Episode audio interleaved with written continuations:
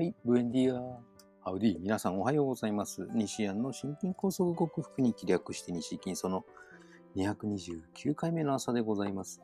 え昨日はなんか、一昨日のアップロードが下手、超えていたので、えーなんか1日に2回も上げたことになるんですけども、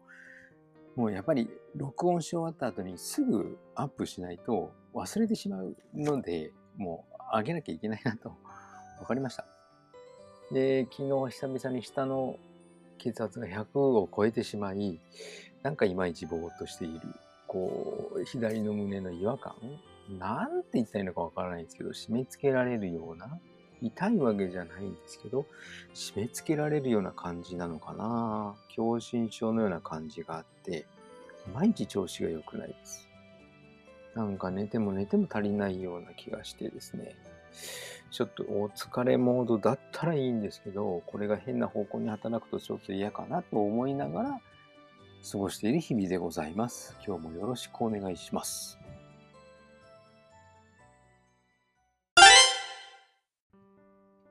はい。改めましておはようございます。健康運動指導士、理学療法士、そして笑い療法士の西田隆です。今日のテーマは、えービタミン D が足りないとどうなるか。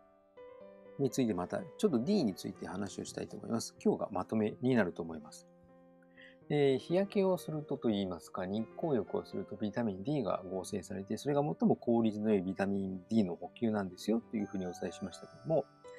えー北欧に行くとですね、日光浴がよ日課としてあるようです。北欧人のようにこぞって日光浴をするという習慣がある。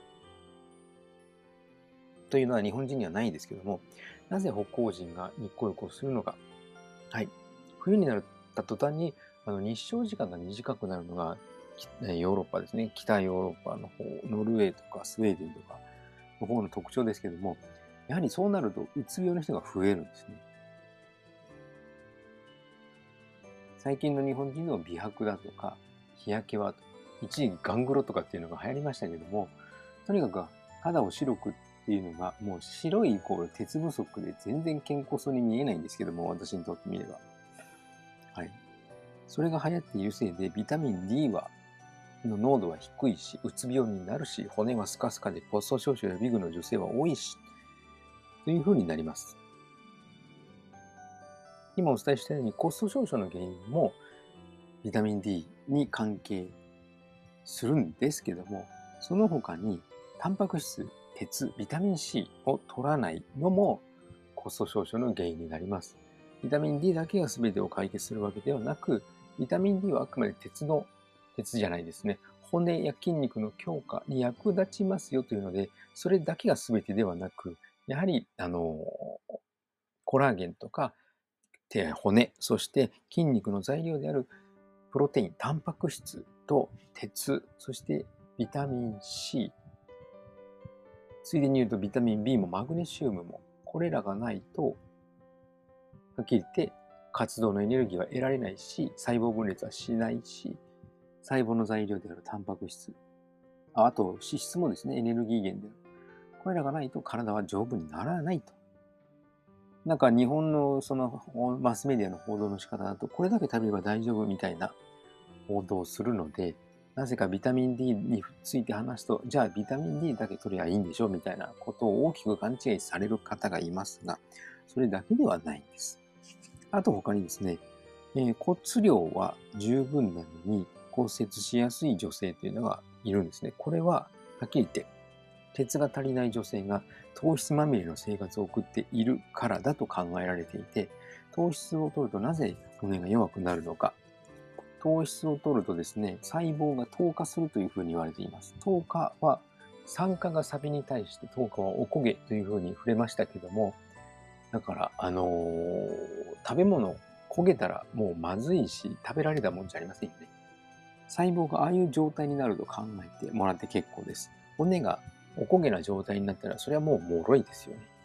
それもまたまた骨粗鬆症に大きく関係しております。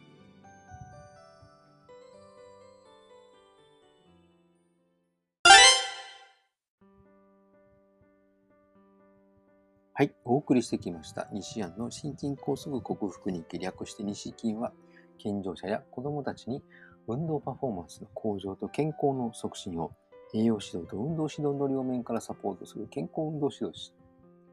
心身に障害を負ってしまった方々に医学的リハビリテーションを残す理学療法士。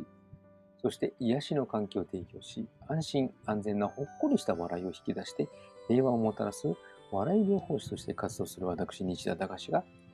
えー、コロナワクチンを4回、5回、6回と多数回接種した方々に囲まれて仕事をしているという、そういった環境に身を置いているがゆえに被ったといいますか、なってしまったシェディング被害と呼ばれるワクチン後遺症にも似た症状。自分には、私にとっては心筋梗塞のような、狭心症のような症状なんですけども、えー、疲れやすいとか、今日はちょっと後頭部がだる重いですけども、